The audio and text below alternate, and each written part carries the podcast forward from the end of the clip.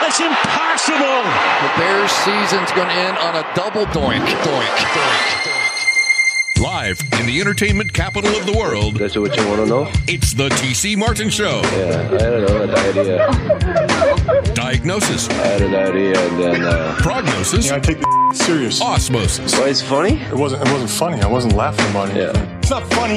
It's not fun. Nothing's funny. Don't you ever talk about me. Yeah, I don't know, that idea. That's the result you're gonna get. It's the Doctor, TC Martin. I don't go out there and laugh. The Doctor is now in. And a very good Tuesday afternoon to you. Yes, recapping a glorious Monday night football game. Well, maybe not really a glorious game, but a victory if you are a Raiders fan. If you're a Packers fan, you're just shaking your head and you're going, Where's Aaron Rodgers? Where's Brett Favre for that matter? Where's anybody but Jordan Love? Atrocious. We'll talk all about the game last night as the Raiders defeat the Packers 17 to 13. Turnover fest. That's what that game was, especially on the Packers side. We'll dive into that. We'll talk Major League Baseball. We got action as we speak. Game number three between the Astros and the Twins. Astros got on top early with four big runs in the first, and that series tied one game apiece. And then tonight, could we have elimination? The first elimination in the divisional series. Texas Rangers going for the sweep. They are at home as they took the first two games from Baltimore on the road. And then tomorrow, Dodgers. Could they be eliminated? We'll talk some Major League Baseball with Chris Bosio. He will join us today. The former pitcher and, of course, former pitching coach for several teams, including those Chicago Cubs back in 2016. So Boz will join us today. Sam Gordon will join us. We will talk Raiders game last night as well as the Aces. Get ready for game number two of the WNBA Finals coming your way tomorrow night at the Michelob Ultra Arena. Remember, special start time 6 p.m. tomorrow because of the nationally televised game WNBA. And uh, that game will be on ESPN. The radio side, we will be on Raider Nation Radio tomorrow. So make a note of that if you want to listen to the game. You can't watch it. Tune in with me. Uh, 5.30 pregame show with Becky Hammon and the real MVP, A'ja Wilson. All right. And uh, you'll get a chance to hear from A'ja Wilson tomorrow on the show here as well tomorrow. So we look forward to that as we get ready for the Aces and Liberty game two. Aces win game number one by 17 points, 99-82 on Sunday afternoon. We hit on that yesterday. And again, a shout out to our good friends of Slice of Vegas, where we did the show yesterday, the Raider tailgate party. Appreciate all those that came out yesterday and got their grub on. Uh, great atmosphere, phenomenal food, as we well know at Slice of Vegas. And uh, Scott Frost and the guys, great job. Scott also owns Hussong's, uh, both proud sponsors uh, of the show and of the Las Vegas Aces as well. And uh, the food was just amazing yesterday, and everybody that was there enjoyed it. Everybody that was there, Numchuck. Well, I have to be here Uh, so know- that we broadcast. Okay, let, let, let me say something. Now, you got a pretty detailed business card, right? I do. You do. That- All right. You got several positions here. And in several of those positions, or many of those positions, they're they're high octane, they're high authority positions. Yeah. So again, you have some power. You have some power. you you got some power. A little bit. So you have some power to come on the road, especially when I invite you on the road. You you can come and do that. You know, you just go ahead and you know you go through your Rolodex here, like I go through my Rolodex every day and get guests on. You go through your Rolodex, and say, uh, you know, I, I got to go eat today. Yeah, I, I got to, you know, it's business. I got to go monitor the situation. I have to oversee TC's remote. Yeah, you can do that. You can get away with that. Should I like? You have the power to do that. So should I like call Quake in and have him, you know, pinch hit? Yeah, only if only if uh, Sax would come in and they could do a, a tag team. Oh, that would be a great tag team. Yeah, yeah, yeah. You should. You should ring up Quake. I mean, how many times did he ring you up when you were first starting about come fill in? Right Every day. there, you go. every day, every day. So I can't say I feel sorry for you, even though I, you know, try to at least offer, and then you turn me down regularly. So Well, it's because it's you know like I have to be here, and yeah, Some- so I say you got to start using that authority you have and say, so, some of those replacements I Yeah. have you don't like. Yeah. Maybe you better find some some good uh, some good interviewees. How's that? I got you. You got me. Got you. That's it.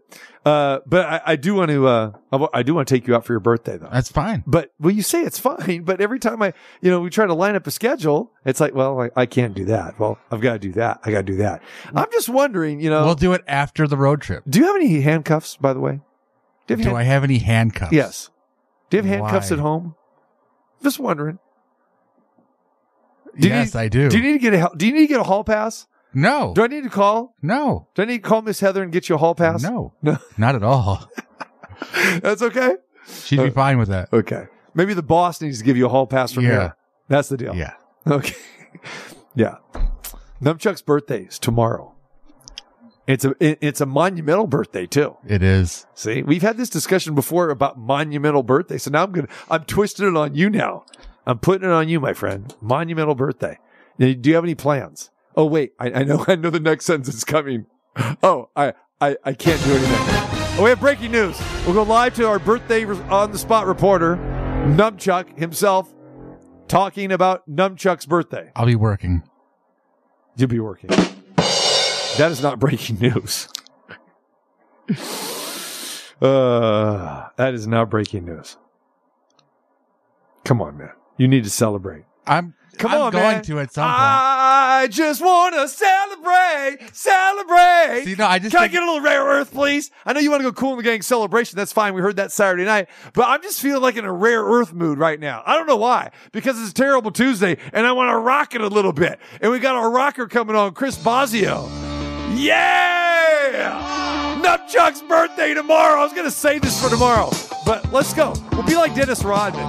We'll be like TC Martin and have the birthday weekend or the birthday week. I wholeheartedly celebrate that. I just want to celebrate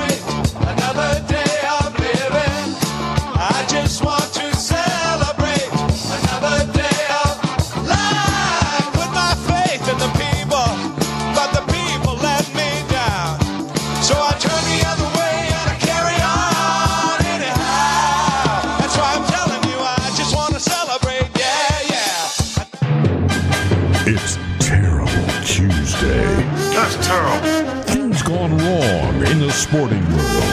That's a terrible idea. I want to know what the hell he's smoking. Something stinks in here. That's terrible. it's Terrible Tuesday. Things gone wrong in the sporting world. All right, we are five weeks into the NFL season right now, and we when we think of terrible regarding the NFL, what do we think about right now? Who do we think about? Which team do we think about? Hmm?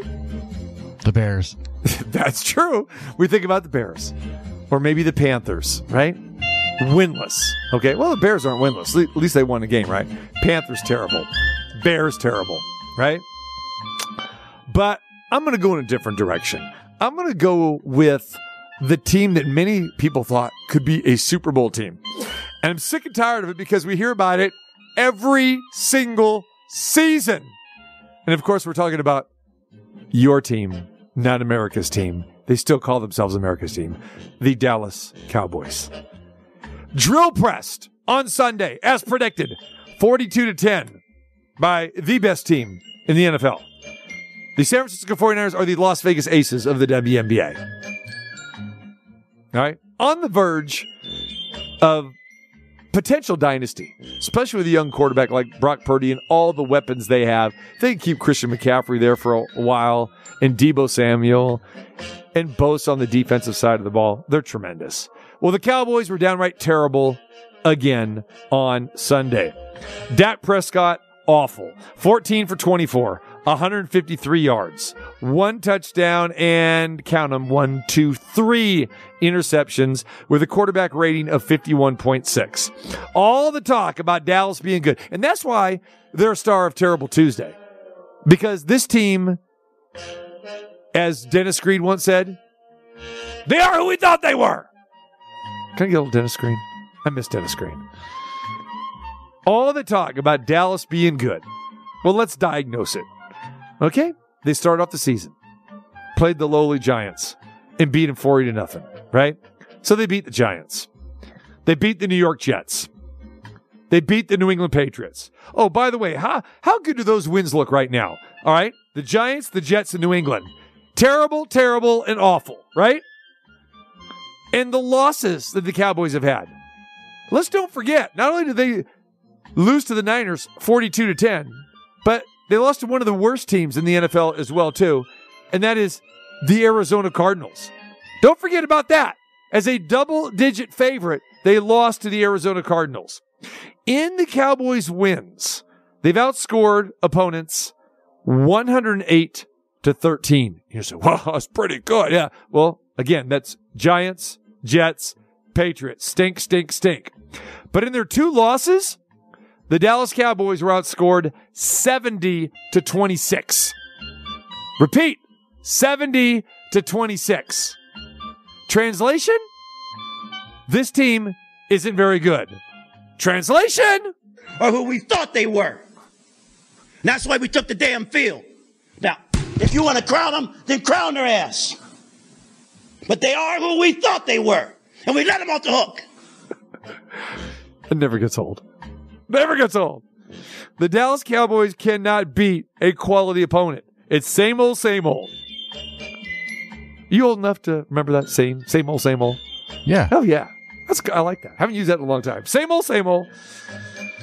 Uh, they did this exact same old, same old thing last year, if you remember. All right, last September, who'd they beat? Well, they beat the Giants. They beat the Commanders. Oh, they lost to Philadelphia. And if you remember on opening day last year, they lost to Tampa Bay. Minus Tom Brady, not very good, right? Yeah. No. They beat one team of significance all last season. One team. If you go back to Dallas Cowboys schedule last year, they beat one team of significance, and that was the Cincinnati Bengals. I'm not even sure how significant they are or were. Right? And that was back in September, and they beat them 20 to 17. So this is the Dallas Cowboys that you got. Mike McCarthy has got to go. And see, I'm never one saying coaches should be fired because I don't like that. Okay? Don't like that. But Mike McCarthy, you knew who he was when you hired him. At least Jerry Jones didn't. But those that watched him up close and personal in Green Bay, you knew that it was just a matter of time. They're not going to win anything with Mike McCarthy. Same thing with Dak Prescott. You're not going to win anything with Dak, Dak Prescott. Those two ham and eggers have got to go. The Dallas Cowboys need to get a head coach and a quarterback. And maybe they need a new owner. Well, I guess, you know, you don't want to say they need a new owner because Jerry Jones spends a boatload of money. But Jerry Jones needs to keep some, keep himself out of the operations field. That's what he needs to do. But until they get a new coach, a new quarterback, it's going to be same old, same old Cowboys because we know who they are and that what they've been in recent memory. Or who we thought they were. And that's why we took the damn field. Now, if you want to crown them, then crown their ass. But they are who we thought they were. And we let them off the hook. Thanks, coach. The Baltimore Orioles, best record in the American League, over 100 wins. But how many they got so far in the postseason? The Big Z. None so far.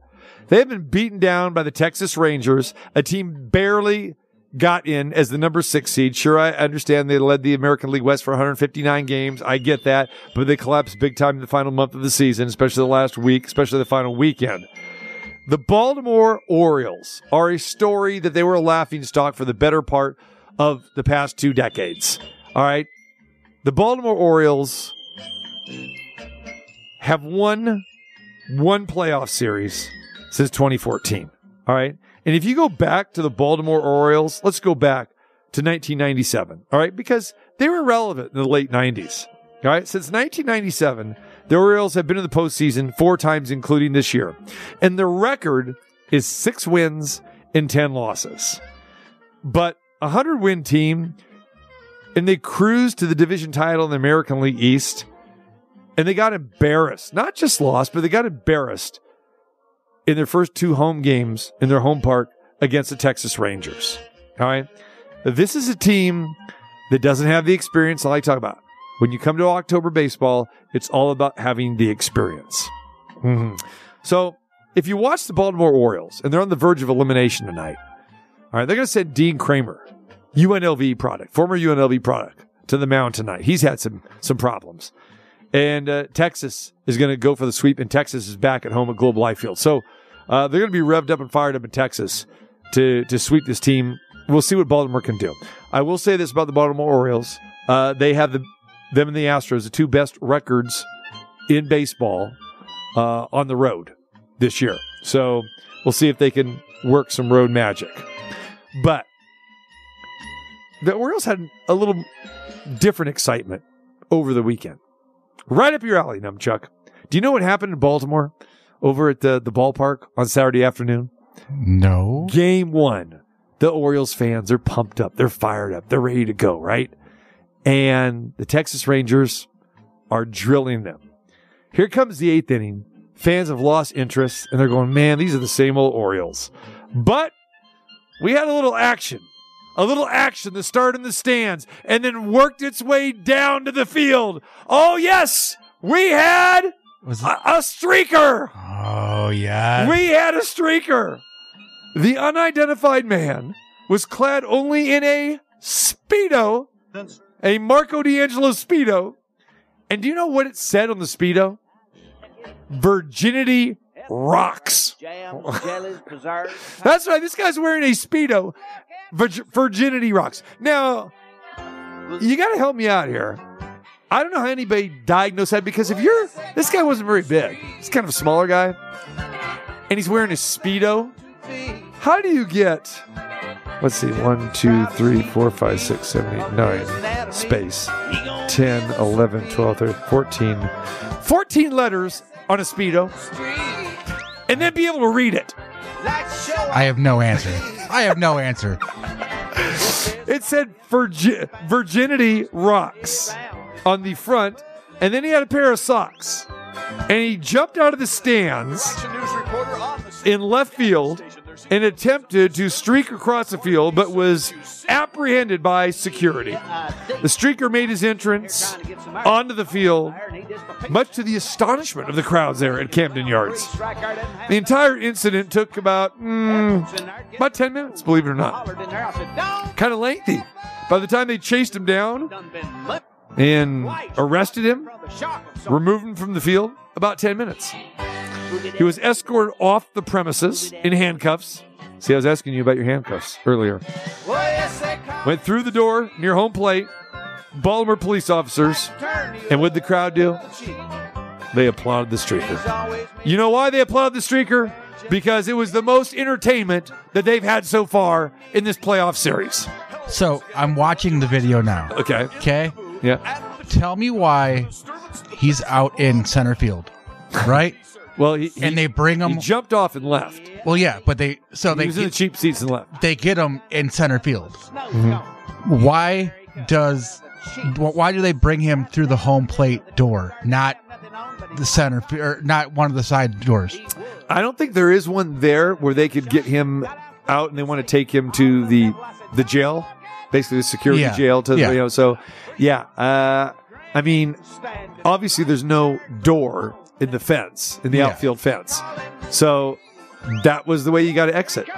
And you didn't want to take him through the clubhouse, through the dugout. I'm sure there That would have been good. I'm sure there's another way to get through there though. Home plate where the umpires go. Okay, there's a little door there where the home plate uh, umpires go, and that's where you take him, and then you down the tunnel away from everything else. There you go. I, I don't know. You know, again, I don't run security for for for Camden Yards. I don't know of the uh, you know the architecture of Yeah, the ballpark no. where they. I just laugh at it because now they got to bring him all the way, and they're carrying him yes, yeah, all the way. yeah. It's not like they're helping an injured player Yeah. off the field, limping him. They're like carrying him. It's Yeah. like, yeah, yeah. Virginity rocks. Now, do we know? We understand the, these idiots are always having message, okay? Like the person that glued themselves to the floor in Minnesota. Remember the NBA game last year?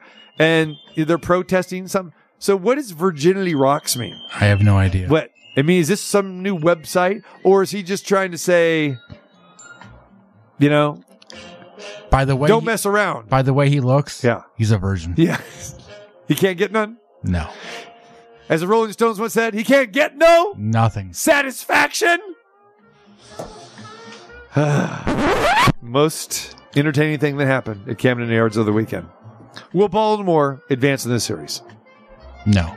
Will Baltimore win a game in this series? One. You're going to win one.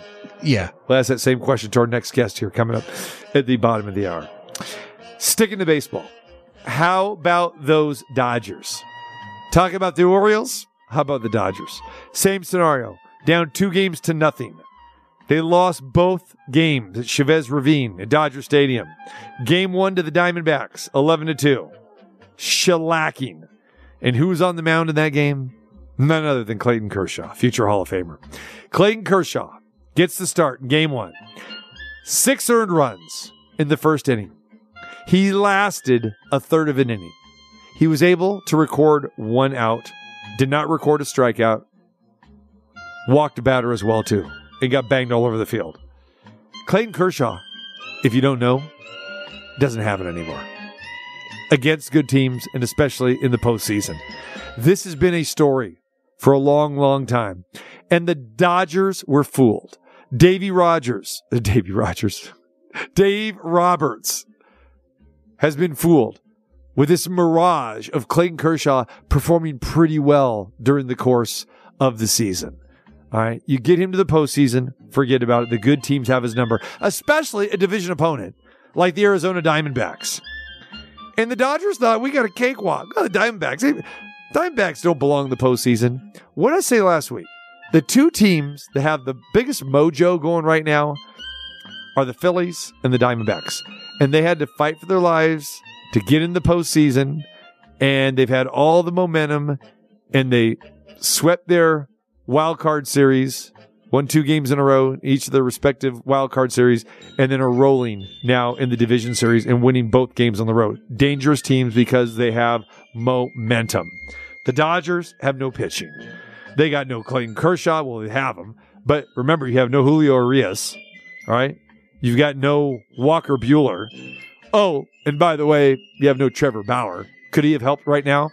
Oh, by the way, what does Trevor Bauer and Julio Urias have in common? They're both on the suspended list. Yeah, for pretty much the same, Same thing. thing. Pretty much the same thing, huh? Not treating females the best way, holding them ha- captive. This offense is not the same. They have two players. They have Freddie Freeman and Mookie Betts, and that's about it. It's just a matter of time before the Los Angeles Dodgers get eliminated, plain and simple. Asia's dumbass. What, what are you doing? What are you doing? I had that pulled up for er, from earlier. You so you just like waiting to play it? Like that's like I always button. that's, You a, got the hot that's a new hotkey. Yeah. Yes, And how does that have anything? it, it wasn't. I thought it was that when I pressed. Yeah. yeah. Okay. You know, You go back and edit that out. terrible Tuesday. Yeah, this is true. you know, in your final day, your 39th year, you know, you go down in flames. Because remember, when the clock strikes midnight. It's a new decade for you, my friend. New decade. Get the four going. How you doing with fours over there? You like fours? Madame Zania once did a poem called 40. I'll have to find that one for you. All right, college football. Yes, it was the talk of the weekend. The Miami Hurricanes. 5 and 0, undefeated, looking good, huh? They're playing Georgia Tech. They're leading 20 to 17 with 33 seconds to go. Miami has the ball on the Georgia Tech 30 yard line. You would think that the game is over, right? You think the game is over. They have the ball. They have to do one thing. All they have to do is do my favorite thing in football, and that is go Neil Diamond. But Miami did not elect to do that. Like you should not be handing this football off. Right. I don't know what Miami is doing. That's it. And here's Chaney, the straight ahead tackled, and the ball popped out. You got to to read the clock. I mean, uh, read the card. I mean, to me, Georgia Tech has it with 26 seconds left. Three to the field for King. Up in the pocket, gonna loop it down the field, and it is caught. And that's Rutherford. Here's King from the pocket, flush to his right with six, five, gonna loop it downfield. That ball is caught. Touchdown Georgia Tech. with one second to go in the ball game. Christian Leary. Here's Van Dyke looking, flips it to the middle of the field. This is Restrepo. He'll dance. The clock is expired. And Xavier Restrepo's got to look for help. Now he's going to throw it back across the field. And here is Colby Young coming to the near side. Now Young going to give it back to Van Dyke. He's going to sling it back to Restrepo. Miami trying to string this play out, schoolyard style. Now to Young, middle of the field. Colby Young looking for some help. He's going to throw it back, and this is Jacoby George. Now he'll dance with it. George trying to make a move with it. Ball got knocked loose, and the game is over. I hate that play. I hate that play. But how about that? You have the lead, Georgia Tech, conference opponent. You're, a top 10 team. And all you have to do is kneel down and the clock expires. Why are they running plays? And they did it twice. The beginning of that clip, you heard they ran a play on first down. Like, what are you doing? And the second down, Georgia Tech strips the ball. They recover it. Two plays later, you've got the touchdown. They went 74 yards in 25 seconds. They win 23 to 20 on a 44 yard touchdown pass from Haynes King to Christian Leary. Unbelievable. And here's the worst part about this this is not the first time this has happened to the Miami head coach, Mario Cristobal. Remember Cristobal, where he came from? Oregon. It happened there. You know what the thing, the first things you do when you go to OTAs in the off season, or then when you go to training camp, is you work on victory formation. It's the first play that you install and you go over because you want to get that in players' mindsets. Hey, we're going to be doing this a lot. Victory formation. Victory. Mario Cristobal has never ran that. That's why they didn't go Neil Diamond. They don't have a victory formation. They've never worked on it. It's not in their playbook. How insane in the membrane is that? Mario Cristobal, explain yourself. Please. Should have taken the timeout right there at the end. Thought he could get the first down, and you know, we talked about two hands on the ball, but that's not good enough. Just should have told him to take it in. That's it. Fumbled the ball at 25, and they went 75 yards in two plays. So I'm not going to make an excuse for it or say should have done this or that. That's it. You know, we should have should have done it. You know, sometimes just get carried away with, hey, just finish the game and run it. But I should have just stepped in and said, hey, just take a knee. Taking a knee. would your quarterback know what to do? If it's not in your playbook, you never practice it. I made the wrong call. I take full ownership and not taking a knee and giving them the opportunity to have a couple extra plays and preventing us from stealing the win. the game is over. Georgia Tech has no timeouts left. You have a first down with 33 seconds to go. You go Neil Diamond one time, and the game is over. Unbelievable. It's just unbelievable that, and it's not the first time that this has happened with this coach.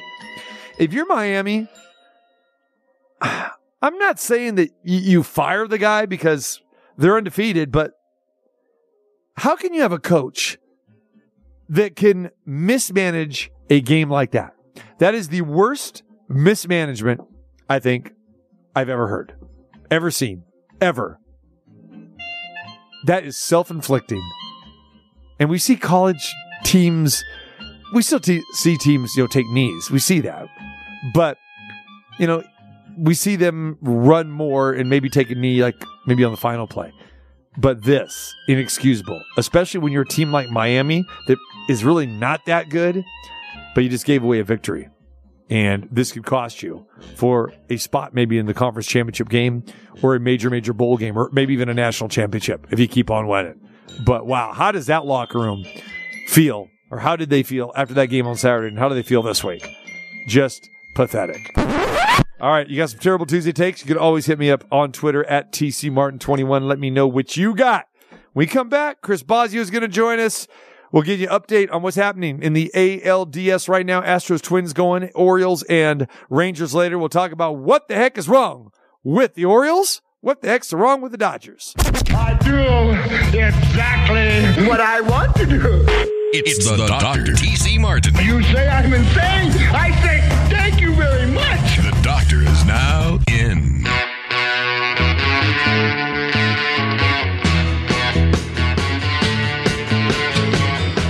All right, the beat goes on all week here. Last night we had Raiders and Packers. Tonight, Golden Knights getting their championship rings. How about that? The second professional team getting their championship rings. Aces, silver, black. Golden Knights, gold in black. Yeah. So tonight, rings banner unveiled tonight. T-Mobile Arena, 7:30. Looking forward to being there for that tonight. Uh, as the Golden Knights kick off or face off, use the right terminology. Face off against the Seattle Kraken. All right, had a pretty good sophomore season last year, didn't they? All right, so we got that happening tonight, and then back at the house tomorrow night, Michelob Ultra Arena, Game Two, the WNB Finals. Aces and the Liberty Aces try to take a commanding 2-0 lead tomorrow night. Thursday, we'll be doing the show at the Westgate of Las Vegas. So we'll be on the road Friday. So Thursday we'll be at the Westgate. All right. Friday in studio. Brian Feldman, C. Wynn will be filling in for me while I am traveling to New York. So and then next week we'll be doing the show from New York, depending on how the series unfolds. So there's your programming notes for you with that. But Thursday, come on by inside the world famous Superbook at the Westgate, Las Vegas, 2 to 4 p.m. Thursday, as we get ready for a little Thursday night football, the Kansas City Chiefs and the Denver Broncos. And it's kind of been, we've been doing this every other week type of Thursday thing. Fridays is our normal Friday home at the Westgate Superbook. But because of the schedule, it's been like, so if you've been following along, This should be makes sense. normal schedule. yeah, Friday, Thursday, Friday, Thursday, Friday, Thursday. Yeah. And then next week we'll get back to Friday every Friday. How's that? All right. Join us now. A man who's got a lot to say. He always has a lot to say. He's got a lot in his mind. The pitching coach himself, the pitcher himself, the one and only Chris Bosio. It's playoff baseball, brother. What's going on? TC, how you doing? I'm good, brother. What do you know? You know, you break down the schedule day by day, literally minute by minute, but I don't hear anything about Numchuck's birthday tomorrow. Well, that was the last segment. That was the last segment. Thank you, Numchuck. Yeah.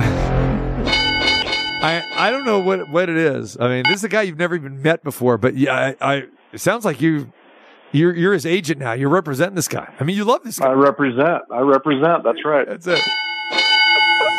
you just like him for his belt. That's it. No, because you know what? Numchuck's a professional. You should see the way he dresses. You should see the way he dresses, boss. He dresses worse than you. Uh, I'm dude, wearing a I've seen- Misfit shirt. I've seen you dress, TC. Save it. Last time you saw me, I was decked to the nines, man. You know that's true. Maybe one or two, but not to the nine. Uh, oh wow! Look at you, man. All right, you are you glued to seeing our boy chewing on Oh, his toothpick God. right now? Four nothing Astros against the Twins. Game number three, pivotal game three in the best of five series. Boz. Make it five. They got first and second. Oh! Nobody out right now. Oh! Sonny Gray's out. Hey, your boy, out. your boy, Sonny Gray, the one that Boz said pre-opening day he says, "Watch out for Sonny Gray," and he had a good year. I'll give you that, no doubt. But what happened to Sonny Gray today? He gave up a couple homers. He only gave up eight homers all year, and today he gave up two, which uh, Abreu got one and uh, Bregman just got one. So Oh. tough day for the the Twinkies, but it's only the fifth. A lot can happen in that stadium. You know, Javier has been pretty good uh, today. I know he had the uh, had the Twins fishing for some stuff the first couple innings, got out of trouble, but Javi's been uh, pretty good. And Abreu, you know, going back to that three run homer, so Altuve led off the game. You know, when Altuve leads off a game with a base hit or a homer or whatever, you just got to feel okay. It, it's the Astros' day, and that's what happened today. Uh, coming off that home loss in game two. I was a little concerned about the Stros today, and they got off to that great start. And Abreu hit that off of Sonny Gray's sweeper, and that's what cracks me up, Boz. Uh, you know, now you know everyone's calling this a sweeper. That was the first home run he gave off, uh, gave up off of his sweeper this year. But can can do we have to call it a sweeper? What the hell is the difference between a sweeper and a slider, if anything? Uh, it's the new guys out of Brown University, the the techie guys that came up with that name. Oh, jeez.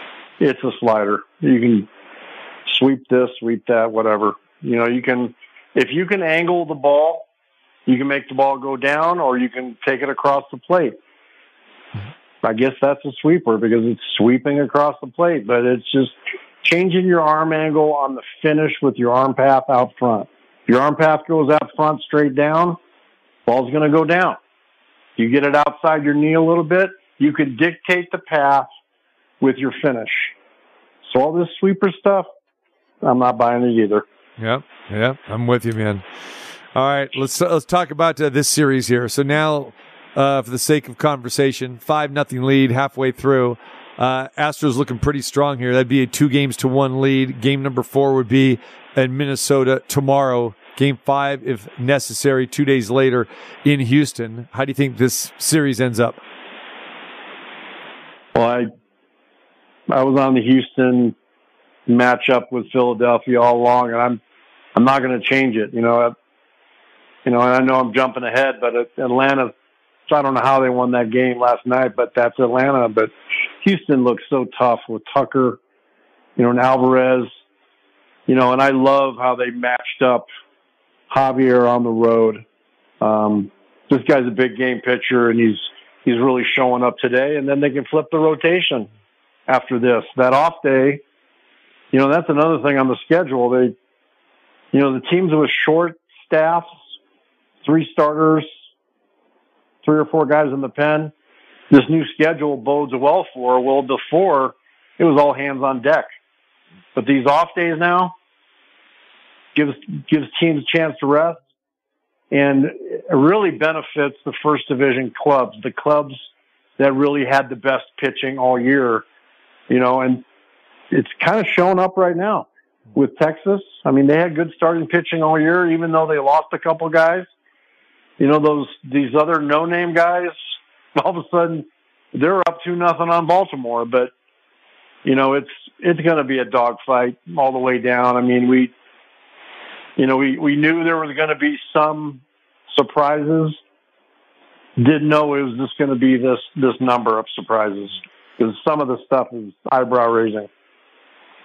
You know, with the Astros, the pitching, i the starting pitching is not as rock solid as it ha- as it was last year. And you know, they get Verlander back. Verlander had a great, you know, game one, but we've seen him be susceptible. Uh, and Framber Valdez hasn't been good for the, the better part of the last couple months. When you're watching those guys, especially Valdez, are you concerned at all that he may have lost something here? If they don't, if they don't have Valdez, Houston's not. They don't have a chance to win this because they they got to have it because the lefty flips the lineup and gets some of these other guys out of there and creates good matchups, you know, for the other team. So you know, I, I know Dusty's concerned because this he hasn't pitched well. But I tell you, all it takes is is one five six inning start, and all of a sudden now these guys are on a three four game winning streak because the other guys seem to be doing okay. And, and if they flip this, if they're up in the series with Verlander going, you know, I, I know he, I know Dusty's probably going to have a short leash, but the one thing that they're doing with Justin is they're scoring runs for him. TC. Yep. Yep. And there's certain guys when they they tow it, they've got that magic where you know all of a sudden they get three, four, five runs. That's how you get 300 wins in your career. You know, you you got to have some some luck, and he he certainly is, has pitched well enough. And with the run support, the thing that concerns me about you know Justin is their early stuff. He's gotten out of a couple bases loaded jams with double plays in his last couple outings, not just the last one, the last couple. You know, and if uh, I don't know, somebody gets a big hit on that, who knows where that series is going to be? But you know, right now with again, the left-handed batters are just ruthless, man. Alvarez again, I think he's got three hits again today. He should have four hits. They gave him an error at first base and shouldn't have been an or an error. It was a rocket. And Tucker, man, I tell you what, Tucker is so disciplined at the plate. You know, they're going to be tough to beat. they're going to be tough to beat. Yeah, especially when you get Brantley in there, you know, every day. He's not playing every day, but there's there's probably not a more disciplined hitter in the league than Michael Brantley. Can spray the ball to all fields and can even hit with some power. And to have him back in the mix is, is fantastic. And going back to the pitching here, Boss, how, how did you handle that as a pitching coach, especially in the postseason, when you've got a guy that you know maybe doesn't have his best stuff, and we know how much of that of the pitching game really is mental as well too. How did you ha- uh, deal with that stuff? Because I know that you had to, you know, pitchers are, are, are you know, got are creatures of habit, as you well know, and and you know they're superstitious and all that kind of stuff as well too. But you know, not only mechanically but emotionally, how do you deal with that and try to turn a guy around? You know, you go up to him before the game, and when we have our pregame meetings, you know, we basically tell him how this thing's going to be scripted. You know, you're going to have such as Travis Wood. We got the lead. You're going to have so and so. And the reason you're going to have so and so is this. You've got career numbers against him. This is what you've done on the past. You've had success. Fastball cutter away. You know, for example, like Joey Votto, you've had success throwing him in late with cutters. And then you might go to a, a Rondon or a, a Strop and you go to the same thing. You stay away from guys that have had success. So if they leave that pitching meeting, so now we go out for batting practice, all the batting practice, they know who they're facing. They know that they have the advantage. Now they come in after batting practice, they change, they get something to eat. We come out for pregame. They're walking out to the bullpen. The thought in their head the entire game is in that slot of the lineup might be six, seven, eight, might be one, two, three. I don't know, but we've already told them who they're going to face and why. And that in itself can be very, very valuable. You know, I'm a big believer in staying away from the guys that can hurt you with one swing. I would rather give up one base than let the guy hit a three run homer because he's already got a couple hits against us. And my case in point was when we walked Harper nine times in that series at Wrigley. I remember it. yeah. Yeah. Against Dusty and, uh, and, and the Nationals. Uh, had to do it. Guy was hot as heck, and you know, and Barry Bonds had the same treatment. Barry Bonds was the greatest of all time. You know, why wouldn't we do it to a guy that's on that same path at a, at a really young age? And we we basically took the bat out of his hand and we said, everybody else is going to have to beat us, but we are not going to let Harper beat us, and we didn't. Boss, be We tra- not. be transparent here, okay? Because you know Joe Maddon took a lot of flack, you know, for that for doing that. Uh, I want to know whose idea or whose call was that, and and take me back to the conversation with with you and Joe back in those days. Well, we we would have a meeting with the coaching staff and go over it, and we would say, you know, what's what's the plan with Harper? I would tell him we're we're not going to pitch to him. We're either going to hit him, we're going to short, we're going to hit him on the front foot and breaking balls, or they're going to be balls way way up, way off of changing his eye level. But we're not going to sit there and pump fastballs at him and strike breaking balls. We're just not going to do it. Any situation we can, we're going to pitch around him. And Joe basically said, I'm good with it. That was basically the last conversation we had about it in the series because I'd walk in the meeting, I said, there's a fine if Harper gets a hit. if he gets a hit, the pitcher's you are getting fined, huh? An auto, automatic fine. And we was, it was a hundred bucks. Oh. If the guy gets a hit off us, it's a hundred bucks, and everyone after that is double. I don't want to see this guy on base because he literally beat us and changed the series with one swing of the bat. And you know what? I didn't learn my lesson because later on, Murphy hit three home runs off us against the Mets, Yeah. took us out of the series. Right, right. Kiki Hernandez took hit three home runs off us at Wrigley, took us out of the series. But those were guys that did not execute, made mistakes, and we all paid for it. Well, I know you didn't pay for it, but uh, well, we all paid for it because we're I know, we're a team, buddy. I know. And you know, unlike some guys, you know, I'm just saying. Uh, stop. So here's what I want to know: the hundred dollars. Okay, I want to know the hundred dollars. All right, where where'd that hundred dollars go? All right, did it go in your pocket? Where'd it go? No, what happened with fines the what happened with the all the fine? All the fines went to nonprofits in the area. Okay, that's good. and there was a lot of fines throughout the year. We had a kangaroo court. I think that year, I'm, I'm. This could be like, hey, your shoelace was untied, your pocket was out. You know, you're embarrassing the club with your pocket being out. Silly, stupid stuff. Spitting seeds on national television. You know. you I know how love that. works. I love that. I Yeah. love to find that because that, that is that is stupid looking, but everybody does it. And, and Well, like the like Baltimore, the guys the guys all spitting water. Yeah. If I was on that team, I would fine everybody for spitting water on the field. Everybody would get fined, and it's all for good fun, you know. But you you have fun with it, and then you have kangaroo court. You, and you're like, look, I'm TC, stand up. This fine's against you. You know, it's a twenty dollar fine because uh, I think what does it say? The way you dress, twenty dollar fine. Numchuck, uh. you, you're getting brought up by Numchuck. Uh. Uh.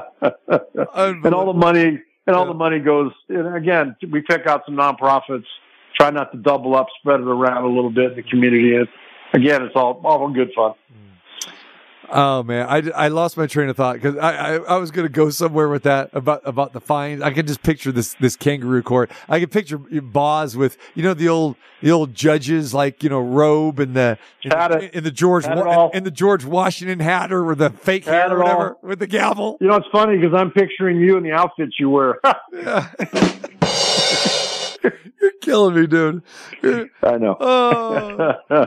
Boss in the in the kangaroo court. I let me let me say now. Uh, would you institute a fine if your team started bringing out the wheelbarrow after a homer, or the stupid Burger King hat, or the helmet, or the stupid Thor thing? You know, uh, this nonsense, or an Elvis jacket, and all this other nonsense. All right, uh, now would would you condone that? Because Oh, Cubs never had that. because it's not no it's fine because it's non-licensed material by mlb right it's an automatic fine so if you're every time you wear it you're going to get fined What do you think of that? We see that in Absolutely. every I team. can't. We I see it. don't. I can't stand it. I I don't know. All you got to do is look at some of the teams that aren't doing it. You know, I I don't know. I I don't mind the guys taking pictures, but some of the outfits, I you- first of all, you got to do a little better and Right. be a little more creative. I'd find them for that. Minnesota's got the the, the fly fishing oh. vest. Come on, guys. I know, right? Come on. Might as well just wear just hold a trout. Yeah. Just pathetic. Pathetic. All right, what happens tonight, a- man? Throw him a fish. What happens? Baltimore, Texas. Call it. Texas is so hard to beat at home. I got Texas. I got them in the sweep. I got them putting up a crooked number because that's what they do. Hmm. You know, the balls, the ball flies down there in Tejas. You know that, and they're going from outside to inside, and that Texas crowd's going to be hopping. The one thing that Houston did that you have to do on the road with some of these teams is they they put up a crooked number early, and they took the crowd out of it. You know, and that's what you got to do when you're on the road. Because if they get the crowd into it, and all of a sudden the bloop and the blast, and they they got a three or four spot. All right. How long do the Dodgers last? They're done. Immediately? Dodgers. I, I, it's amazing because the Dodgers are known for their starting pitching, and to watch what's going on with their starting pitching, TC. Mm-hmm. I don't know. I don't know if I've ever seen the Dodgers have a playoff year like this when their starting pitching's been so decimated. How in the world are they going to get back in the series if they're not scoring eight or nine runs? Because Arizona doesn't look like they're going away. And you're going to have to score to beat them. And now they're going back to AZ. And that crowd, there's some really good, uh, really good stories being made out there. You know, and I, I'll be honest with you, I would love to see Dusty go back to back this year. They got the team to do it. Uh, might, it might be his song song, you know, swan song going out. You know, we don't know, but a lot of baseball to be had. Bottom of the fifth, one out, first and second. Javier's still in the game, and Twinkies are trying to get something going here with Polanco up. All right, final thing for you. We saw Philly's amazing comeback. You know, five four over Atlanta last night. Uh, or, rather, uh, Atlanta's comeback, I should say, five four. Uh, and Philly won the first game. Uh, they're riding that momentum, just like uh, the Diamondbacks. You know, from the wild card round. Uh, does Atlanta get by Philly, or what happens in this series? I got I got Philly, and they've got a flair for the dramatics. So look for them to win that series late in the game. So, Boz, you just called that the two best records in all of baseball are bye bye in the divisional round Atlanta and Baltimore. I'm the underdog. Grease Lightning. I- underdog. You and Paulie Purebred. I just don't see how Baltimore's starting pitching is going to line up with the big boys. I mean, over the course of the year, great story, great team, good young team, but it's just so hard in the playoffs, TC. It's incredibly hard to get through it. And you got to have some guys that have been there. It's just, it's hard to do with young pitching. You got to have a little salt underneath that hat. And, you know, some of these, some of these teams are just, they're just riding momentum right now, you know, and, uh, I just can't see how Baltimore's, you know, going to be able to swing it. I, I, re- I really don't. You know, Minnesota's got more experience. Houston's got more experience. You know, Arizona doesn't, but but the Dodgers, they they don't have anything. I, I saw where Kershaw was 14 and one against Arizona. What did that get him? That got Arizona a sixth spot in the first, a sixth spot. I know. So, you know, and we talked about it. I'm not saying I knew it. I'm just, you look at the starting pitching, anything can happen. Anything can happen when you don't have solid starters. And I just don't see a lot of those grizzled veteran dudes in there, you know? I see a lot of nine and 12 out starts by these guys, not six, seven innings. You're able to get six or seven innings it, it, it's a miracle the way these games are played. And Dusty's been there. They've got the horses that've been there. They got the experience. You know, I, I got to go with a little bit of experience, and I I got to go with the champs. You got know? it, brother. You got it. All right, man. We'll let you go. Uh, Boz, when you're watching the games there on on your couch, are you uh, are you spitting some seeds? Are you uh, you chewing on some chew there? No, I'm not. My days of chewing are over. I got, a, I got a Diet Coke. Houston's got bases, or Minnesota's got bases loaded, one out with Kepler up. I'm watching it, man. I'm watching it. Oh, yeah, foul ball. Put, a, don't get put the too game on. Watch it, buddy. I'm, I'm, we're watching it right here. That's what I'm talking about. I'm watching it with you. Okay. All right, man. That's it. I just want to make sure that you don't get fined by Heather for uh, spitting seeds in the living in the living room there, because those seeds are Oh. hard to get out of the carpeting, my friend. Well, that won't happen, and neither will you. Don't worry. Take care, brother. Appreciate you. We'll talk to you next week. All right. All right. See you later. My guy, Chris Bosio. See? You both got Heathers, too. No wonder you guys are tied at the hip. Numchuck and Boz. We come back. Sam, the man, Gordon's going to join us. We talk Raiders Packers from last night, that wild scene. And then, how about the wild scene Sunday? Aces and the Liberty. We're going to do it again tomorrow night for game number two. That and a whole lot more coming your way. TC Martin Show on a terrible Tuesday. You do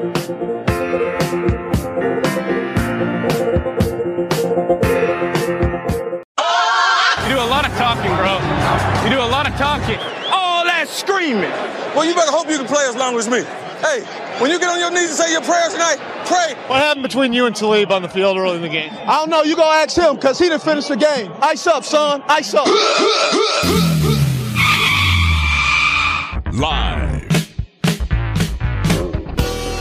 the entertainment capital of the world.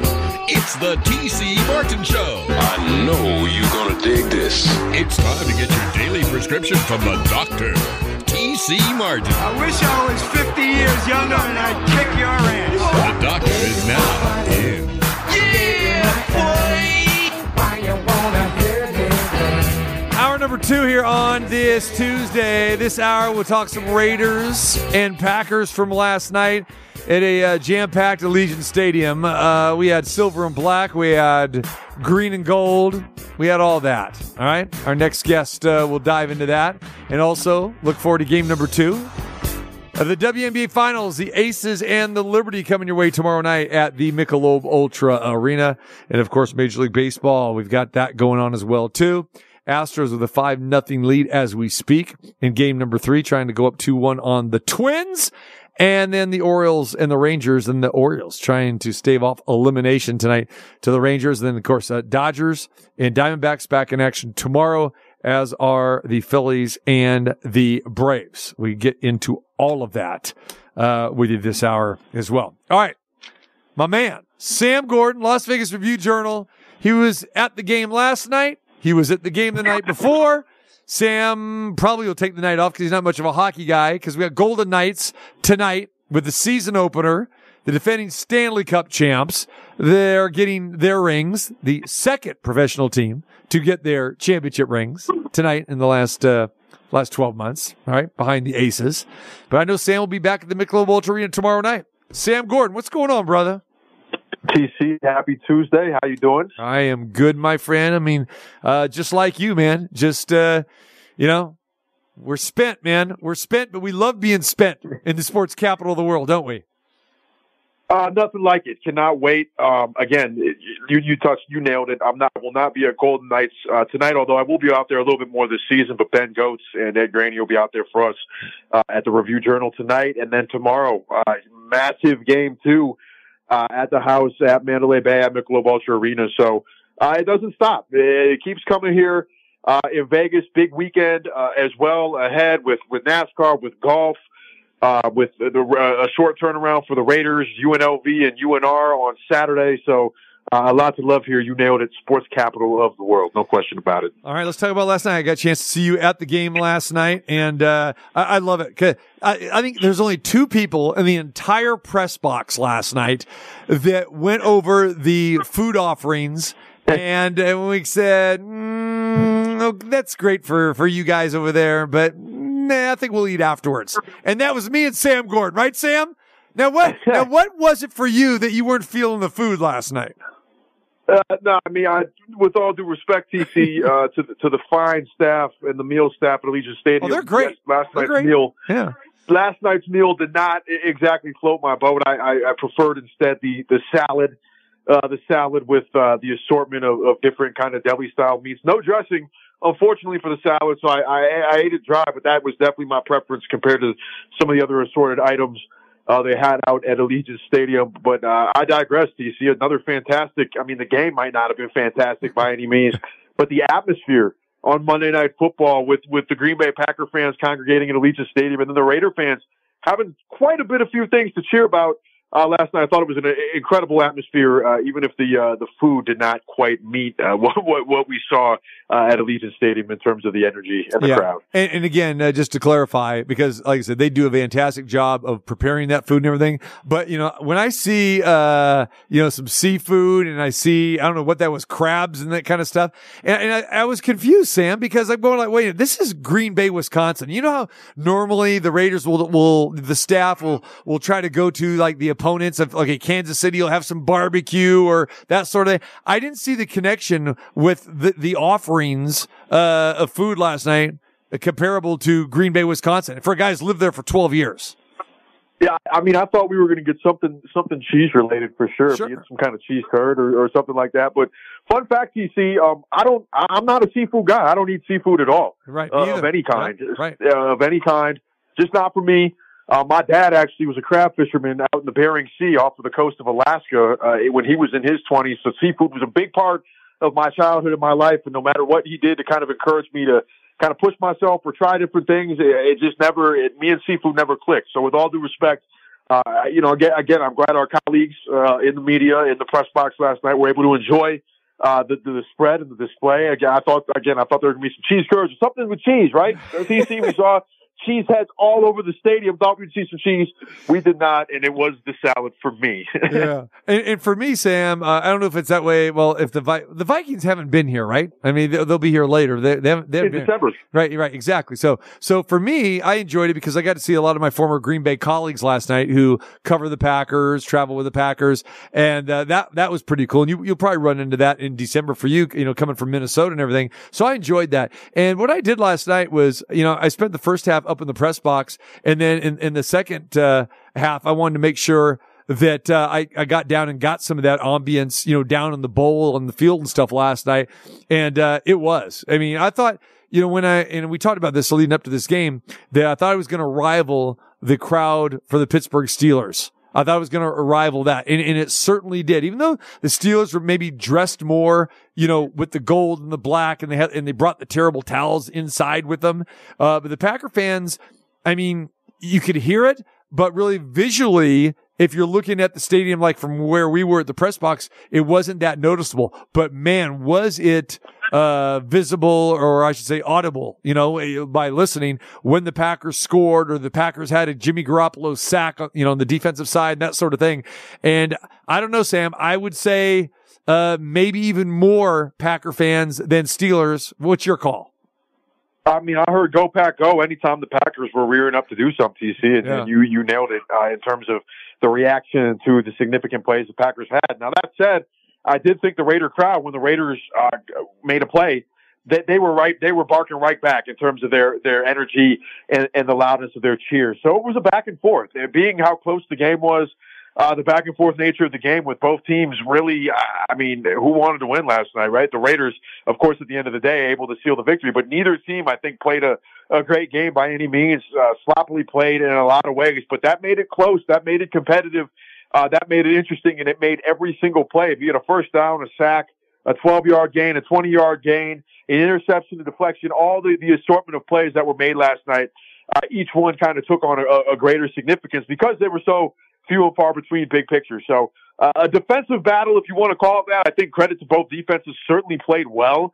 Uh, but also a, a lack of offense was also part of the game that we saw last night too. I think it was both things kind of working in conjunction, in conjunction with one another. But either way, to your original point, it made for a great crowd, a fun night, Monday Night Football. Anytime a primetime game, primetime games just have a different feel to it, and that will never change. And there's something about Monday Night Football. It is a pillar of, I, I think, American culture, a pillar of culture here in America, a, a night of TV, uh, a night of, of, of the calendar, one night a week get dedicated to a game. It was cool to know that all eyes uh, were on Las Vegas and the crowd did their part in, in making sure, uh, you know, I'm not exactly sure what it looked like or sounded like at home for those watching the broadcast, but I know being in the stadium last night, the crowd certainly did, did its part. And it's something, again, in terms of opposing teams, something the Raiders are going to have to combat to some degree, I think, as long as they're here, being that the Vegas is the, the tourist market that it is and, and that it's always going to be a fun weekend on the calendar for opposing fan bases and, and fans of opposing teams to come out here, have a fun time in Vegas for a couple days and then, and then and bring it all, bring it all together with a game on Sunday. So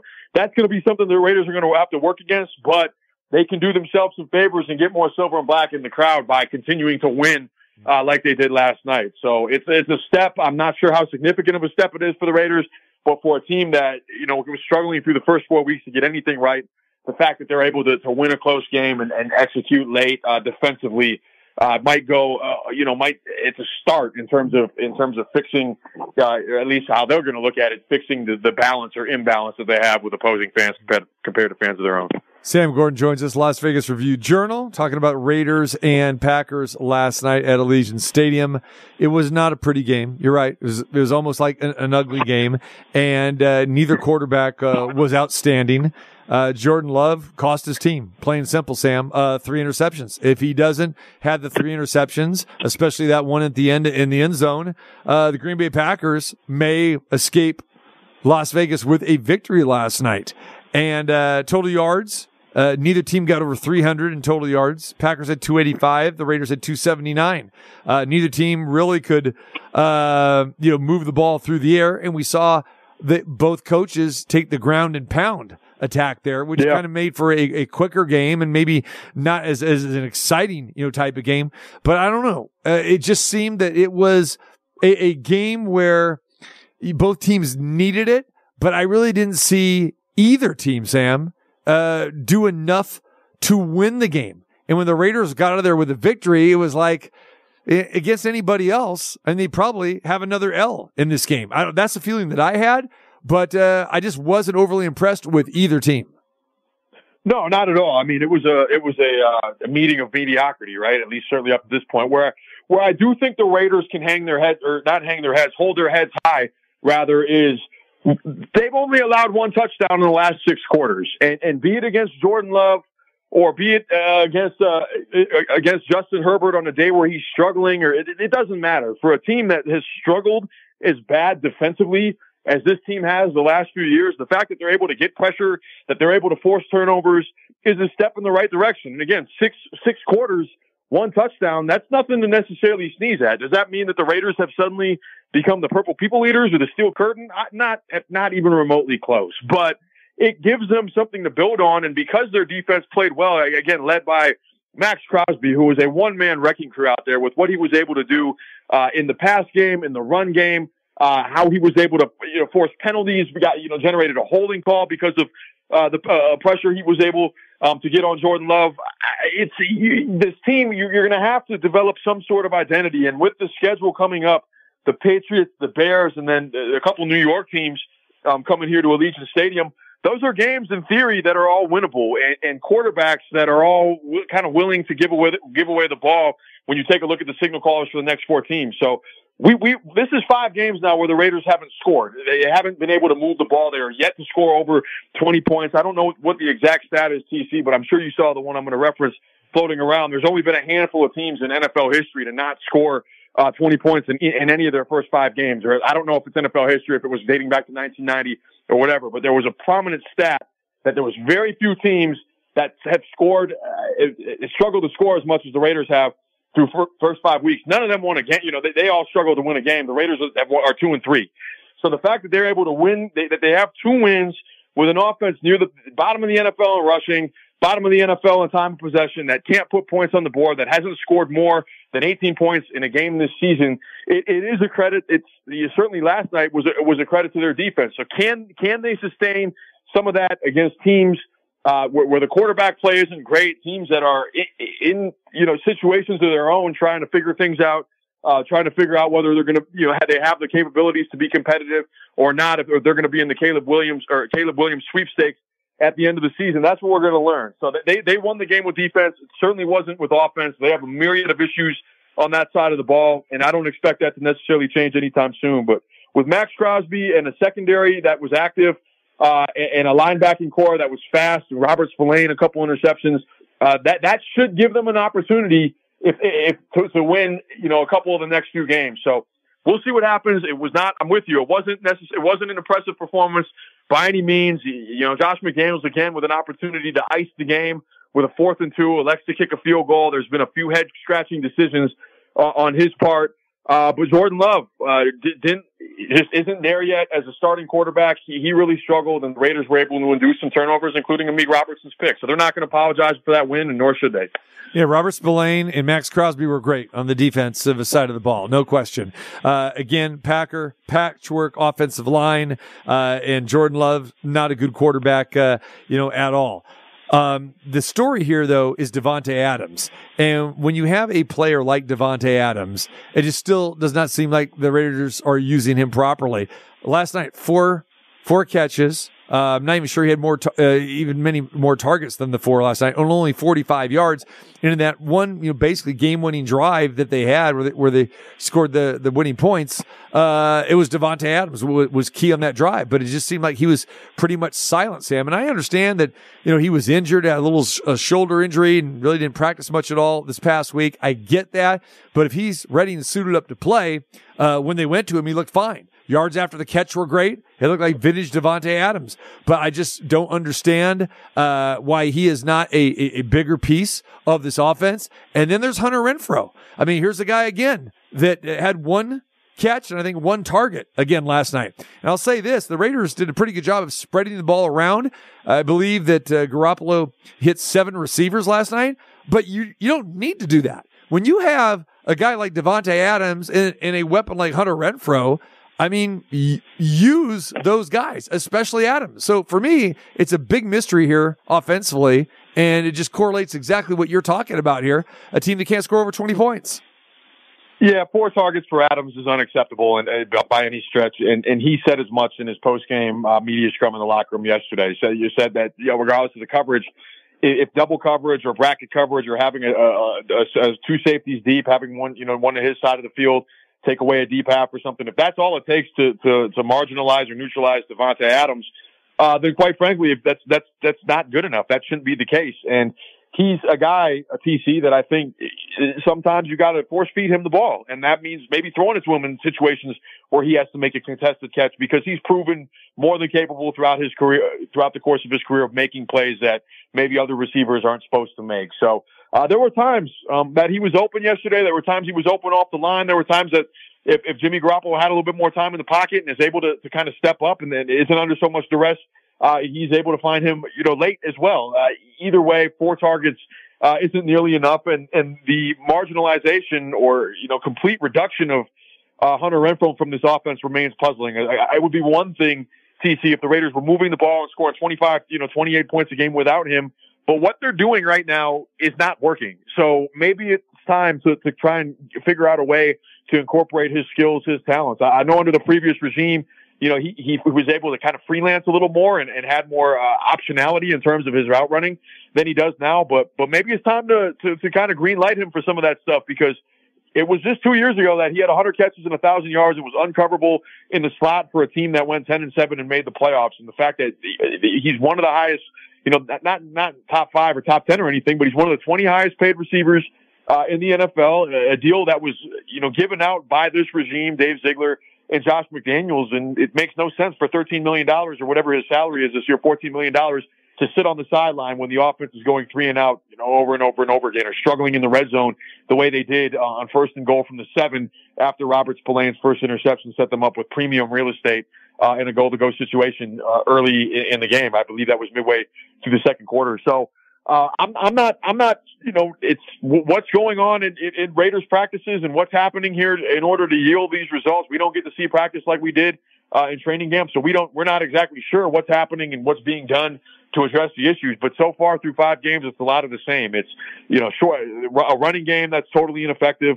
It's, uh, as a result, a lot of kind of predictable passing downs. So opposing de- defenses, uh, can blitz a little more like the Packers did yesterday in, in terms of ratcheting up their blitzing or, or get pressure uh, with with their front four, like like Buffalo was able to do if you if you just have a good defensive front or the Steelers.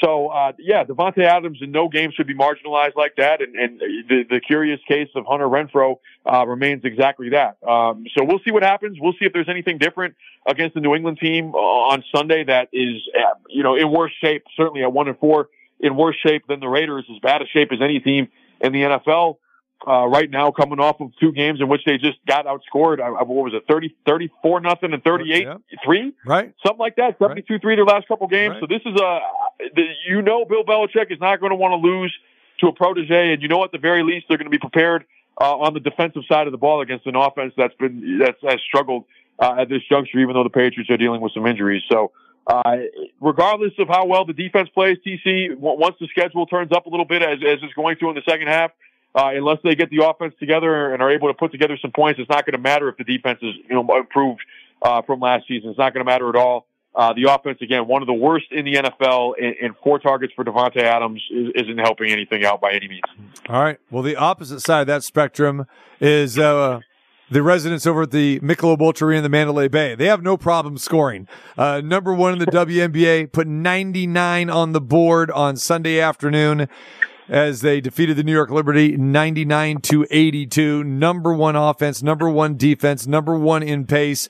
And, uh, the Aces, uh, put it all together, Sam. And I know that you were there. You enjoyed it, uh, just as much as I did. And, uh, that was a big win. And anytime that you have a best of five series, uh, that getting that game number one on your home floor is vitally important. And again, now they are two victories away from going back to back really thought TC on Sunday, their second half, the second half they played, all things considered, right? Stage, situation, circumstance, what's on the line, was as good of a half as the team has ever played at any point uh, since they've been in Las Vegas. I mean, Sandy Brondello said as much. The Aces were so in sync on both sides of the ball, especially defensively against a team that's had their number all year long.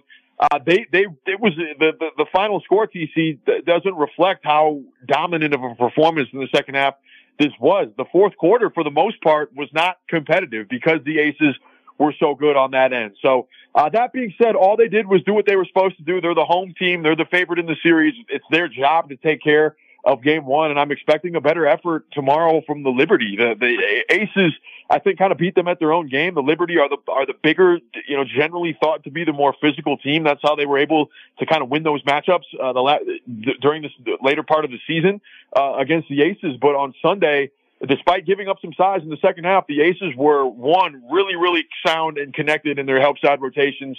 Uh, in terms of being at the right spots on the floor, so they could be a little bit more aggressive uh, defending on the perimeter. You saw Marine Johannes trapped instead of you know uh, shooting, catching, and shooting freely or dribbling freely, uh, coming off handoffs like she was in the first half. And then as a result, when you're trapping, the rotations have to be on point. And when shots went up, it was all five to the glass. There was a physicality from the Aces guards and perimeter players when it came to rebounding. And of course, A'ja Wilson and Kiah Stokes, their tandem uh, as good on the glass as there is. And they were, they, they, they were, they played bigger than New York's front line. And, and when you're limiting the Liberty to one shot, the Aces, as we know, TC are as good as it gets in transition. So they were able, as a result, by not, of not getting killed on the offensive glass like they did during the regular season, you're able to run out, get out, run in transition, and set your offense quicker than they're able to set their defense. And I thought the Aces did a phenomenal job of attacking the matchups that they had, you know, the advantageous matchups that they had. Of course, if you're the Liberty, you're going to want to limit the duo of, of A'ja Wilson and Chelsea Gray as much as possible. They both had very, very good games, just not quite the games that Jackie Young and Kelsey Plum had. They had the favorable offensive matchups with the attention being paid to A'ja and Chelsea. They, they they're they're able to, to feast upon the defensive matchups. Jackie Young being guarded by Sabrina Ionescu and then Kelsey Plum being guarded by Courtney Vandersloot. Great offensive players, all-star players, not known for their defensive capabilities. The Aces, uh, it was a, it was a schooling in the second half in terms of ball movement, in terms of attacking matchups, and in terms of uh, defensive rotation and co- uh, rotations and cohesiveness when it came to executing a game plan uh, and expecting the Liberty to be one much more physical uh, in terms of trying to, to, to rely on their advantages and, and re-emphasize their advantages that they have uh, with size, and then and then expecting to see some different defensive looks. You can't maintain those matchups, be it if it's going to be more switching, maybe a little zone. I- I'm not exactly sure what look we're going to see, uh, but not expecting Betnijah Laney to guard Chelsea Gray uh, the entire game. I would expect her to, to see some time on Jackie Young and Kelsey Plum, and at least make the Aces do something differently than they were able uh, to do in the second half. So. Uh, a super competitive first half, but the Aces has showed their championship poise and their experience. We'll see how the Liberty respond on Wednesday. Yeah, and see that's the thing. The Aces have so uh, much weaponry on, on the offensive end where you can get those those mismatches. And when I talked to Becky before the game, and I asked her point blank, I said, you know, every time we have a, a championship series, it doesn't matter a, a finals, no matter what sport it is. There's usually that unsung hero. Okay, and we saw it last year with Riquna Williams. She was definitely uh, that piece, you know, that no one really expected came off the bench and delivered those big threes in the victory against uh, Connecticut last year. And I asked her, I said, "Who do you think it is?" And she uttered two names. She says Jackie Young and Alysha Clark, and then bingo boom uh, for for both of those. Alysha Clark played 28 minutes. Uh, she was yep. phenomenal on both ends of the floor and what she brings, and we've known that for a while. Uh, but now she's going to see extensive minutes because Becky isn't going to go much to that bench. You're not going to see much of Kierstan Bell and not going to see any Cayla George and this and that. And they've got to, they're going to go six deep and she's going to ride with, with the horses, the core four, and then have Kiah Stokes do what she can do, you know, on the defensive end, and then have Alysha Clark come in. And Alysha Clark was great. But, you know, to your point of what you just said, the reason why Jackie Young is getting these opportunities because they can create those type of mismatches with the Liberty's guards. The Liberty's, you know, as good as Sabrina Ionescu is and Courtney Vandersloot, uh, they're not as good as the Aces three guards. And I think that's where the difference in the series is.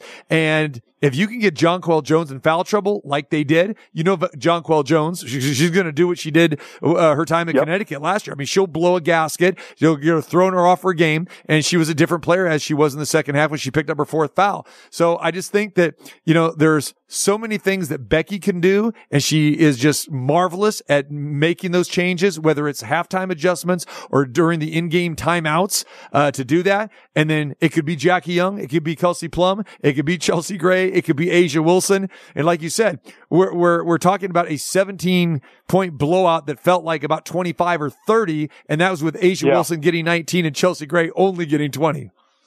Yeah, for sure. And and the the thing about that this group at this point, and it's a credit, um, obviously to Becky Hammon, but also the culture that that Bill Laimbeer helped instill as well. Like nobody cares who's scoring. Uh, they just want this is a team at this point. All, all four of those players have their have their individual accolades. They're as accomplished as it gets collectively, and, and you know certainly individually at various various levels. All stars. Uh, all WNBA caliber players. This is this is a group that understands that to achieve those things, it's about winning. And the the selflessness I think was on display. And uh, A'ja Wilson, right, the the who I believe should have been the MVP of the league. You know, almost almost 23 a game this year, a career a career game, and, and she was totally fine deferring to the guards and, and scoring when the ball came to her. The ball doesn't ever stick, uh, or certainly didn't stick on Sunday with the Aces. And Chelsea Gray wasn't forcing anything, not not necessarily looking for her offense unless a matchup uh, dictated it. And because the Aces are so diverse in their offensive style, they can go with a smaller lineup uh, with Alysha Clark in for Kiah Stokes, so they can go bigger. Uh, they, they have a number of guards that, you know, all three of their, their, their starting perimeter players, uh, can do stuff off the dribble and create for others as well. And then it, when A'ja Wilson has, uh, advantages under the basket, she's as good as it gets around the rim, uh, certainly offensively and then defensively as well. So, uh, it'll be interesting again, TC, to see what the, the Liberty do. I think one thing that, that, I mean, if it's a totally different game, if some of those shots just go in in the first half, the Liberty got some good looks. Sabrina Ionescu didn't shoot well.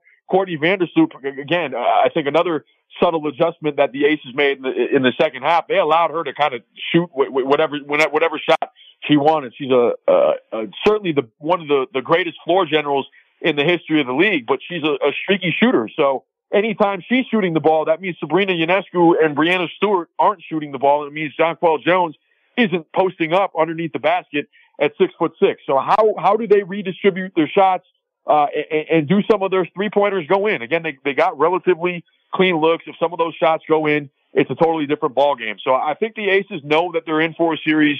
Uh, Kelsey Plum, after her 26 point game, a majority of her buckets at the rim, at the basket, kind of showing how she took advantage uh, of, of the matchup with Courtney Vandersloot, was not content to stand around the three point line and jack up shots. She said after the game Uh, on Sunday that she knows she's not going to get the same kind of look. So it will be a different defensive game plan. I'm sure there will be some different offensive wrinkles for the Liberty where, where they're able to get Jonquel Jones and Breanna Stewart touches and I think more favorable spots in, in, in easier offense.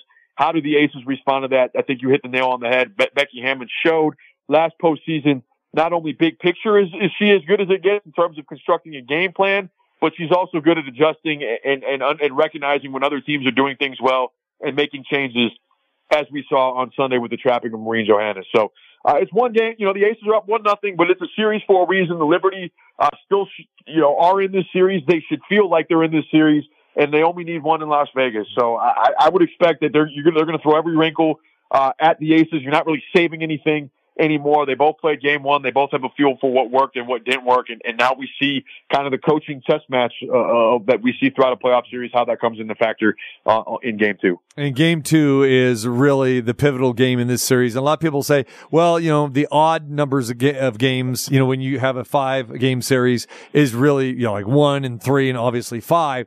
But in this, uh, to me, Sam is, is really huge for the Aces to get this victory because I can tell you firsthand, I was there for two games in the Barclays Center during the regular season and the Aces did not play well. And that is a tough place to play. It really is. And, and that fan base and that crowd and what they do in game, uh, and the way that Liberty play on their home floor, it is a tough place. And not to mention the cross country travel, uh, for the Aces as well, too. You, you factor all that in. Uh, if this series goes back, uh, one game apiece, uh, it could be danger time in games three and four. Even though I think it's it's tough to beat the Aces three times in a series and to uh, take this championship away from them, but I think they need game two. Sam, how do you how do you see tomorrow night's game going?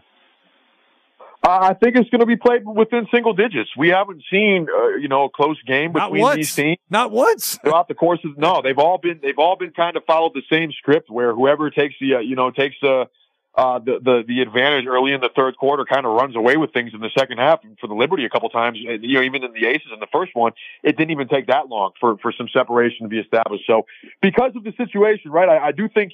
Uh, being that the, the Liberty are down um, one nothing, we're going to see desperation there. Um, we're going to see desperation there. Uh, I would expect the Aces to be equally as desperate because if they lose, tomorrow, then the Liberty did their job. They they stole one on the Aces floor, and that would of course mean the Aces have to go into New York, who has, a, like, as you mentioned, also an incredible fan base. Um, one thing we didn't mention yet, TC, the atmosphere on Sunday was second to none. It was spectacular, uh, spectacular atmosphere throughout. Really credit to, to everybody involved for making Aces games kind of what they are. But Brooklyn has the the Barclays Center, the Liberty have built their own thing by investing in, in great players like the like like the ones they have on their team and, and putting uh, money and resources and infra- infrastructure in, into making the product great, into making the environment and the atmosphere great uh, for fans. So uh, we're going to see, I think, desperation from both teams, in the game finally played uh, within a couple possessions. And, and uh, you'd have to, you know, a favor the Aces still because of the experience and know-how factor, but nothing would be a shock uh, on Wednesday night, given the level of play, given the talent we, we have uh, in, in both sides by both teams. The only thing that would surprise me is if the if the Liberty got blown out uh, again. I think they've proven uh, at this point that they're too good, they're too well coached, they have too many players, too too many superstar caliber players and players with this experience.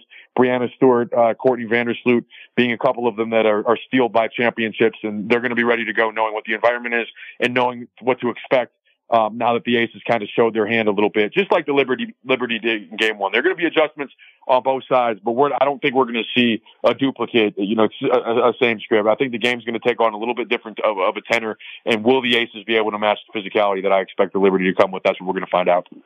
Great stuff, Sam. Appreciate it. And we will look forward to seeing you tomorrow night at the house. Um, sounds good, TC. Appreciate you having me and looking forward to it as well. Uh, uh, always good to see you. Great to see you again on, on Monday night, and uh, looking forward to a, a great game uh, and another electric atmosphere at Michelob Ultra Arena. No doubt, brother. Thanks. Take care. There he is. You too. Sam Gordon. Uh, go check him out at uh, at uh, great follow on Twitter, of course, by Sam Gordon, and then at the uh, Las Vegas Review Journal.com. Uh, Sam, great columnist, covers everything Las Vegas. Doesn't matter uh, if it's Raiders, if it's uh, Aces, UNLV, Golden Knights. World Championship Boxing. Uh, Sam is great and uh, love having him a part of the show.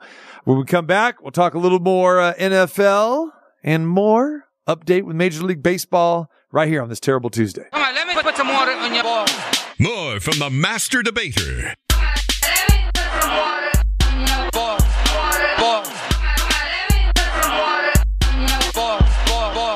The doctor, T.C. Martin. You'll never know what comes out of this guy's mouth. Don't forget, we will be back at the Westgate Las Vegas inside the Superbook on Thursday. Marco D'Angelo and myself. Scott Sprites will be joining us. Jay Kornegay as well. Get ready for a little Thursday night football. Chiefs and the Broncos. So make sure you come on out, see the show live. Check us out. Friday, I will be on the road, traveling to New York. All right, getting ready for Aces and Liberty games three and four. We'll see what happens tomorrow night with game number two with Aces if they can go up two games to none. But yes, programming note Westgate of Las Vegas, Superbook on Thursday. And yes, Kool in the Gang, great shows last Thursday, Friday, and Saturday, all packed. And uh, it was fantastic. Uh, loved it because they changed up the show. And, you know, most artists, they have basically like three different, se- two three different set lists or shows when they play successive nights. But this was totally different. Um, I believe this is what this is the third time I've seen them, fourth time I've seen them within the last year, um, coming to, to the Westgate of Las Vegas and the International Theater as part of their, um, part-time residency there. Uh, Barry Manilow, of course, is there a lot. And then, you know, Kool comes, what, uh, two, three times a year. Uh, but they were there for three nights and, uh, the production elements were fantastic. Uh, the music, of course, great.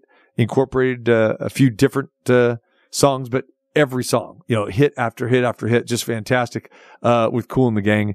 Uh, but they, um, they hired a, a lady from England to come, um, do some different stuff with, with video and uh, some stage props and that sort of thing.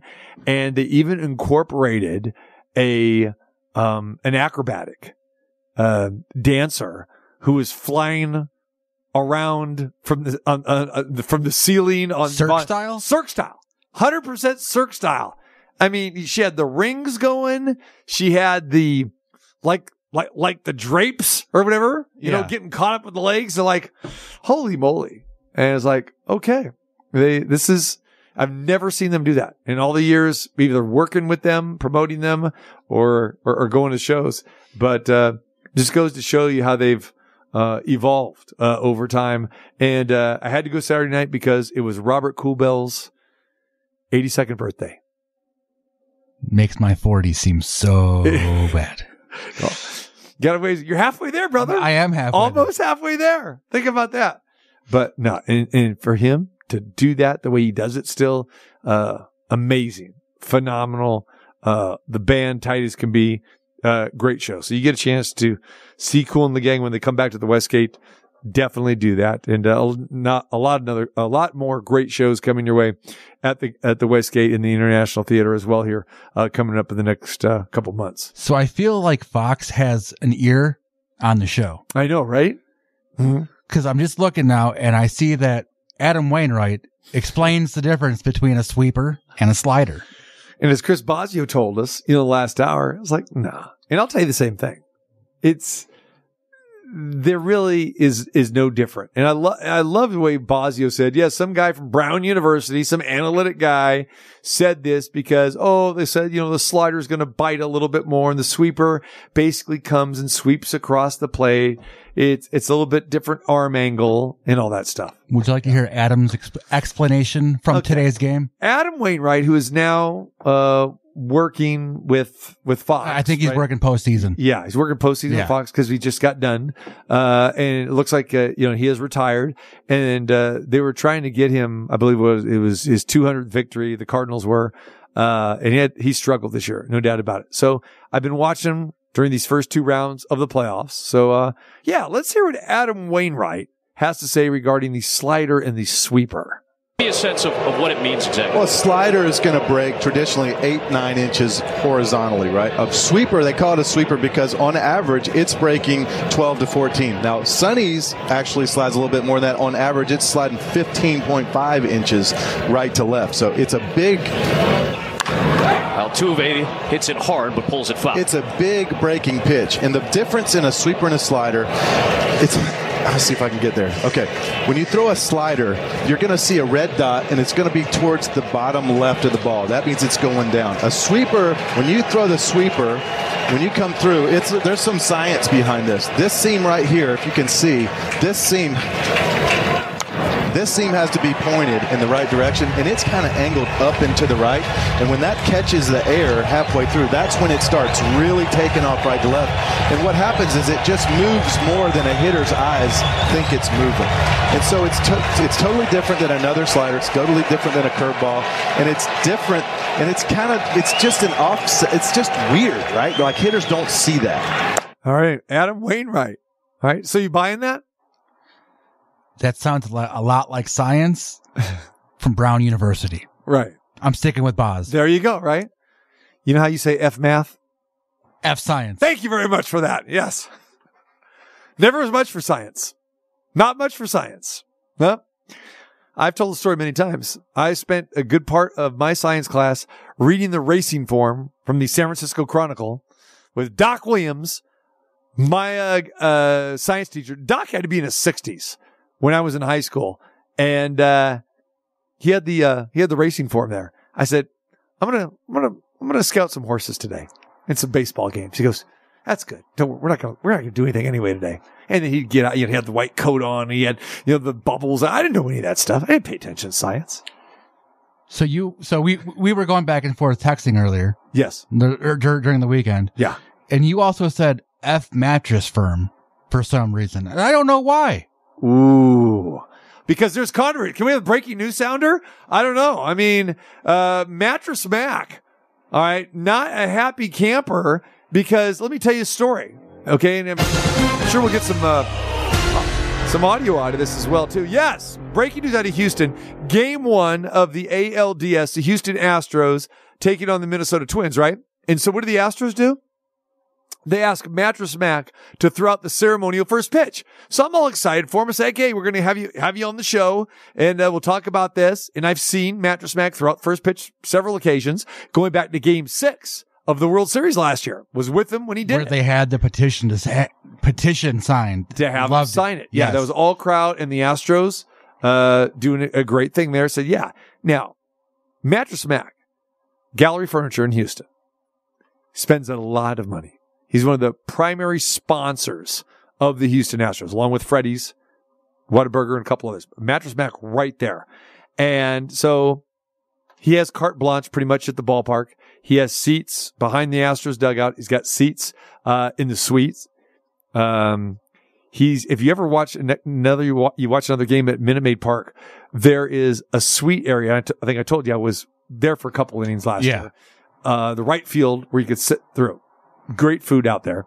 So he's got seats everywhere. Then he's got the nuns ab- above center field. Yeah. So he, Mac has about 40 seats to every game, spends a lot of money, right? And he's a legend in Houston. He's done so much for hurricane relief and the disasters they've had. Just a great, great man, as we know. And he likes to bet. And he's got a lot of money on the Astros for to win this World Series as well. But anyway, get to that in a minute. He was supposed to throw out the ceremonial first pitch at game one. I said, okay, Mac, we're going to have you on the show. Now I have to have Mac on a show for a different reason because of what didn't transpire Saturday's game one. Hi, Mattress Mac here, Gallery Furniture, saying Go Stros, big game today. I was all excited. They called me two days ago, said, you want to throw out the first pitch at Minute Maid Park. I said, well, of course. Quite an honor. I threw out the pitch in Game Six last year against the Phillies, and uh, uh, even better was yesterday. Uh, Reggie Jackson, who's a consultant to the Astros, Mr. October, a great friend of mine, called me up, said he was going to. I need to get there early and warm up so I wouldn't bounce the ball and embarrass myself. I said, good idea, Reggie. Uh, however, I got a call from the Astros a couple of minutes ago saying that Mattress Firm is a national sponsor of Major League Baseball, which is fine, good for them. And they said that uh, they weren't going to let me throw out the first pitch. And last year during the Houston Livestock Show and Rodeo, I was scheduled to be a uh, judge of the police dog competition. There's a police dog, my friend Constable Mark Herman, as part of his unit. Uh, the police dog's named Mattress Mac. He catches criminals and does drug, drug bomb sniffing.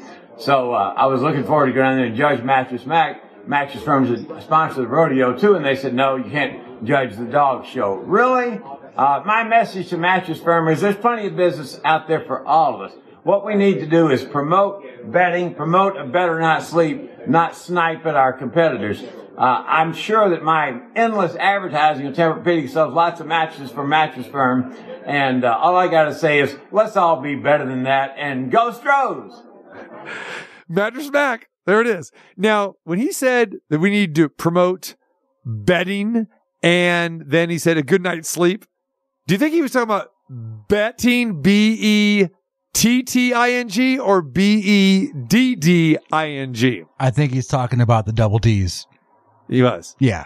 Well, if you if you look at the video, he when he says it, he points to a table.